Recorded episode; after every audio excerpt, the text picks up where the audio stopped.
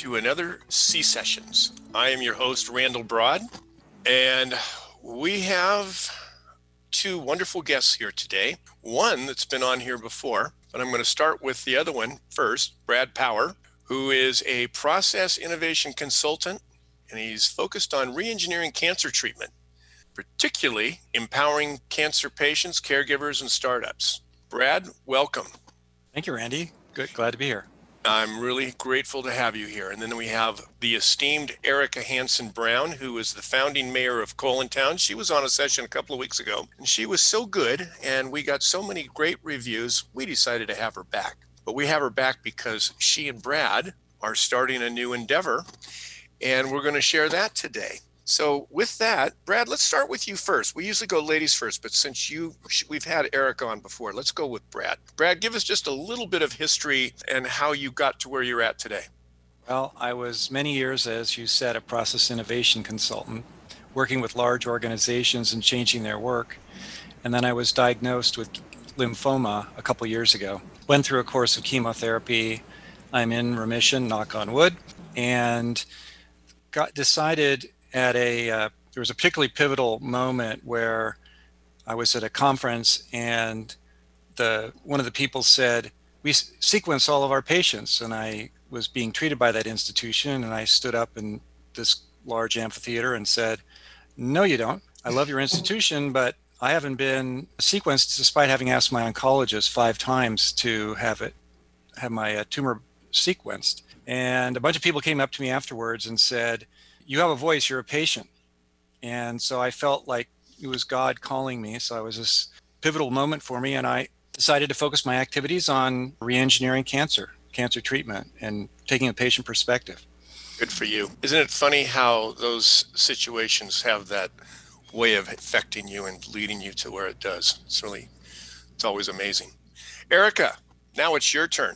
Just give us a little recap, if you will, telling us about your story and how you became the mayor of Colontown. Oh, golly, that's too long a story, Randy. I'm not going to tell it all, but I will tell you that I was diagnosed 18 years ago, a little over 18 years ago, with, as it turned out, advanced colon cancer. I was treated, and then I started coming back out of my treatment, waiting for the the the shoe to drop, and golly, today, 18 years later, I'm a recovery. You wanted to know how I started Colontown. Basically, I was looking around for something like Colontown for me when I first emerged from the cocoon that we go into with, when we enter this world of cancer and cancer care, and it wasn't there. So I decided, if not me, who? Because as you well know, I'm a network builder builder by profession, so I needed to build a network of my my new colleagues in cancer care and the patient experience. Got it. And then thank you very much for sharing it. And so, speaking of networking, how did you two meet each other? Gee, that's a good question. Tell, could it be could it be through Randy Broad? What a leading question by uh, the witness has just been led to that answer. Yes. Yes, Randy said, "You've got to talk to this Erika Brown who's a powerhouse of of patient leadership." So, yeah, it was you and you're still talking to each other. So it's been what about a year?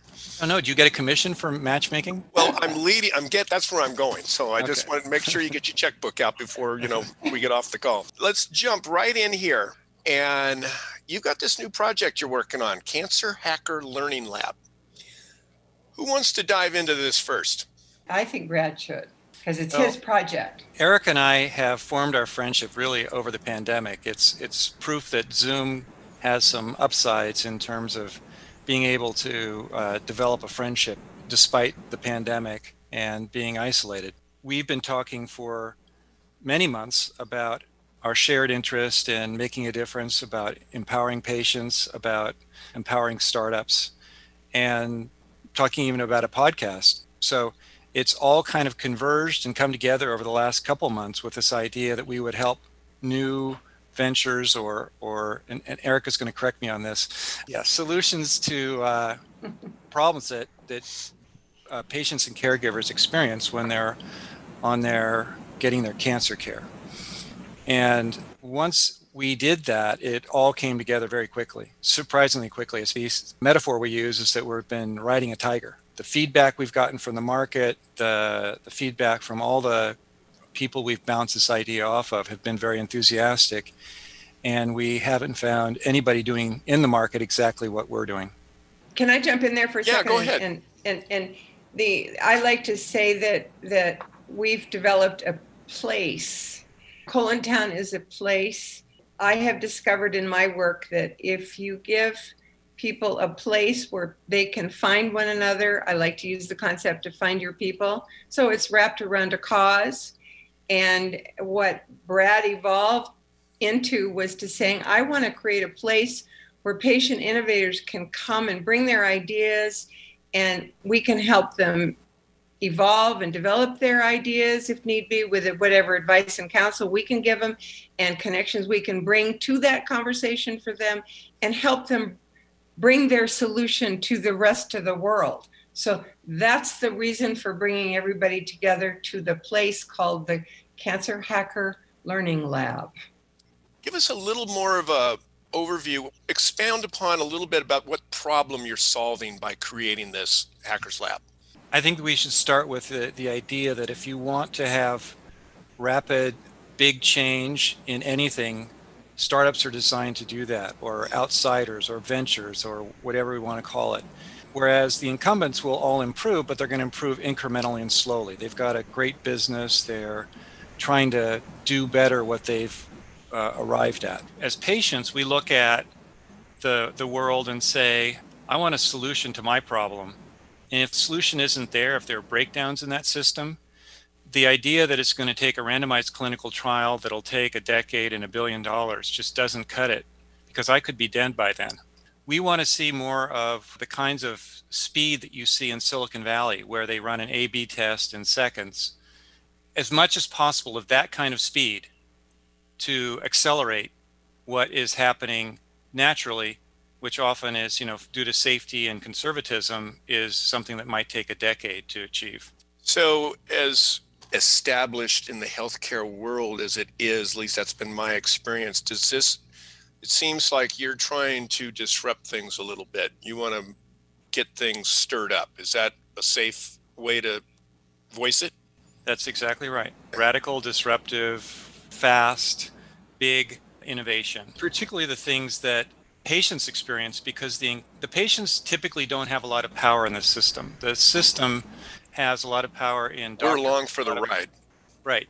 Yeah, we're passengers, we're not drivers. that's what we're changing Something that I always have said is that we buy healthcare differently than any product or service on the planet. It's a very unique way of.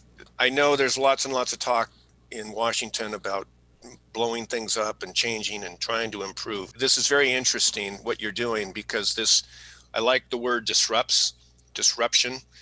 And then the other is that you keep saying how this is a patient led platform. Patients, my experience, and I raise my hand guilty as charged, when I first was diagnosed 12 years ago, I just sat and listened to what the doctor said. And this is what you're going to do, and this is how we're going to do it, and da da da da da da.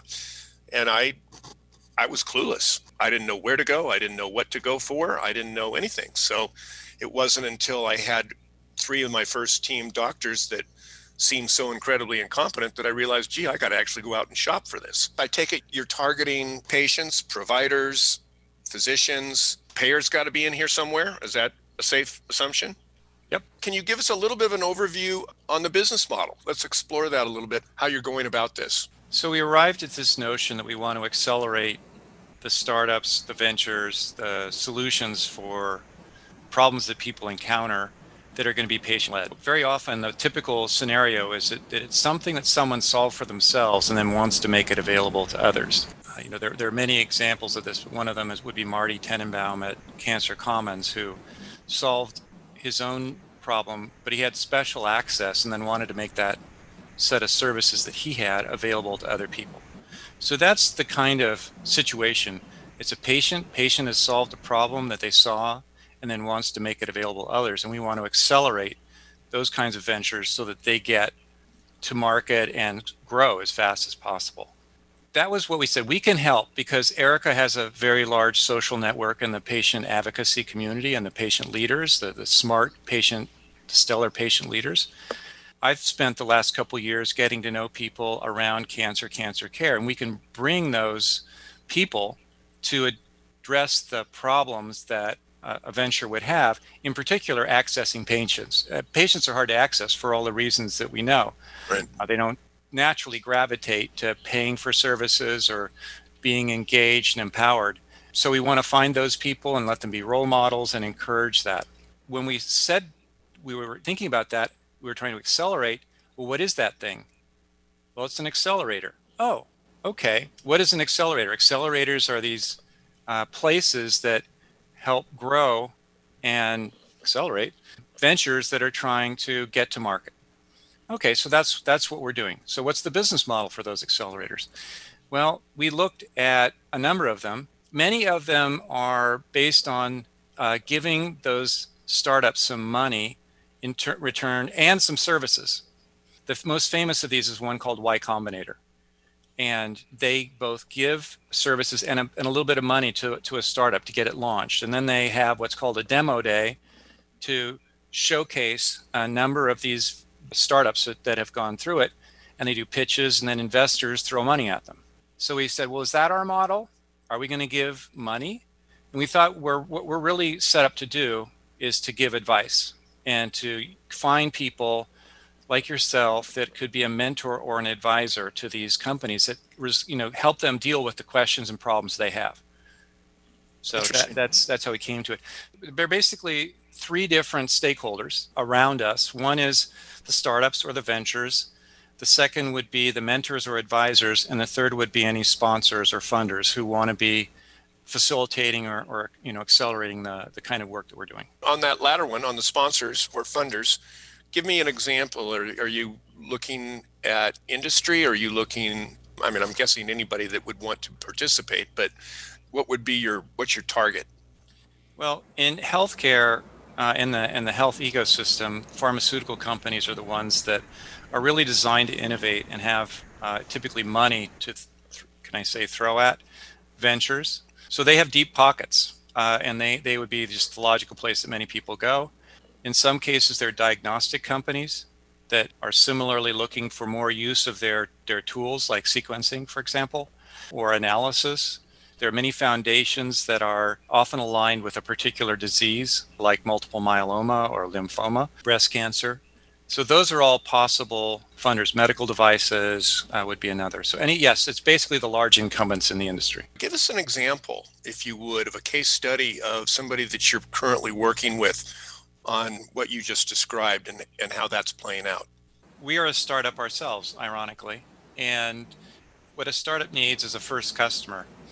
And then the, the startup develops services that offer value to that first customer and so we went out looking as we came up with our concept. We immediately went out looking for one or two startups that we could advise and add value to, and then learn what is of value and use to them.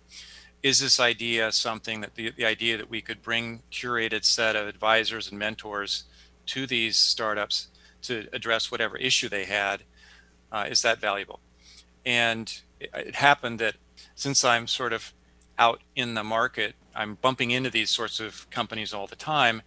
And a friend of mine, uh, Faye Sahai, who is former head of innovation at Kaiser Permanente, has been very kind. She's now a venture capitalist, and she feeds me the startups that she's running into. And so I came across Rabble Health, and it was interesting to me because, you know, in part it was in the area of cancer, cancer navigation, and also the one of the founders, Aubrey Kelly, had gone through UCLA uh, Anderson School's uh, incubator. And so we had a little bit of a connection there. So I reached out to Aubrey and found that she had exactly the kind of personality and culture and goal of basically learning. She really wants to learn. And that the idea that I could introduce her to people, that Erika could introduce her to people, we could provide uh, services that would help her and her founder, Kimberly Tableman, deal with the issues they are uh, a finding as they go forward that was really useful to us so we could figure out if we have something that's valuable and viable for people. And what we came up with was the idea of a hackathon. A hackathon is a, a conversation, it's a learning experience, it's a community. so that we will pull together community. And basically, throughout, I've been asking Aubrey and Kimberly, what's the most urgent issue that you're facing right now? And you know, there are issues of every startup has an issue of fundraising. Many have issues of, of organization structure, but Aubrey's number one issue was we really want to understand who our customers are and what's valuable to them. They offer navigation services, so it's an app that offers navigation services. Aubrey has a background in pharma, as does her partner. And they're trying to design services that help people, and they're starting with breast cancer, and in particular, breast cancer for people uh, who might not have access to the full range of services that wealthy people do. And so her issue is what's value? I've just been diagnosed. What's the most immediate need that people have? And what kind of services might they be looking for? So we're going to design a hackathon around that, around that question, and select people to join that conversation and essentially form a community around the issue that they they're dealing with. Well, excellent. And you couldn't work with a better person than Erika, then, that knows how to build a community. It's all she's been doing for the last 15 years. Erika, why don't you chime in here, if you will, and close us out with how your community is going to support this effort? Uh, how do I even start here? For the last 10 years, I've been building Colontown, but prior to that, I was I've always been a, a network builder, and I know how to do that. And I was thinking, as Brad was telling about Rabble, that I've already connected Aubrey to a couple of people, and they are already talking about her issue, her problem. This is the beginning phase of what we call a hackathon prov- service provided by the membership. Again, we're just starting this out, so we're trying out things. But one thing I, that it comes to my mind is what we're designing here is precisely what I was looking for when I started to design Colontown 10 years ago. And it didn't exist. And other than us, we don't think it exists in the same form. We're two patients who are, again, going out into the marketplace to disrupt what has been to make things better for our community, which in this case are the other disruptors, patient disruptors, and it's really exciting. And it's it's I'm replicating what I did in the building of Colontown. It's different. Mm-hmm. It's it's more necessary for right now, and I'm I cannot tell you how excited I am to be doing this and to be working with all these truly stellar thinkers and patients. But in particular, I love working with Brad because, as you can tell, he's a very thoughtful careful and and caring patient and person. And so thank you, Brad, in public for joining with me in this wonderful project. Good to see me blushing. Yeah, and, and, I was just thinking that my referral fee just got to go up because yeah. you know I, I, I was the one that got to make that introduction. Yes, you did. Thank you very much, Randy. When you make these connections, you actually, I had no idea. I mean, you guys didn't have any idea at the time either because you hadn't even, this hadn't even been incubated. So it's amazing how collective minds think alike and what you can produce when you throw that all in a petri dish, so to speak. Or against so, a wall or against a wall and see what sticks. We've got a couple of minutes left here. What are your next steps? Got the holidays ahead of us, 2021, which is going to be much better than 2020. How are we looking heading into the new year? Well, I, I committed to my partners that we would find two startups to have join the accelerator and be our sort of first cohort. And we've actually got three. So uh, the idea is we're sort of working with them to figure out what they need, designing hackathons for each of them to get things rolling. And I would expect that we will be launching that in maybe in December, but really in January probably next year. That's a good goal, and that's good timing, and good that you've wanted to get two and you got three. So you're off to the good start. Erika, how about you? How are you going to circle the wagons, so to speak? My role is is um, connecting people, rec- rec- not recruiting so much, but again, going, connecting the people that we're meeting into our network and getting them all talking and all of the past activities that I've done, which is really, I'm a connector. So I know everything I know in business because I connect people and people talk to me about stuff, everything. So because of that, I know who the stellar patients are that are doing things. So, along with Brad, we are available to talk to anybody who would like to talk to us about joining our endeavor and hearing more. Well, you are an excellent connector, Erika. So it's me, sitting here listening to you two chime in together, it's a match made in heaven. So I'm looking forward to seeing how this plays out, and obviously want to support you any way I can. We are going to close our session, but thank you again, Brad. Thank you, Erika, for being here. Thank this you, has been Randy. very beneficial for me to hear more about your story and how you're pulling this all together. Thanks, Randy. Thank you, everybody, for listening. That's Thank another you. C Sessions. Happy Thanksgiving.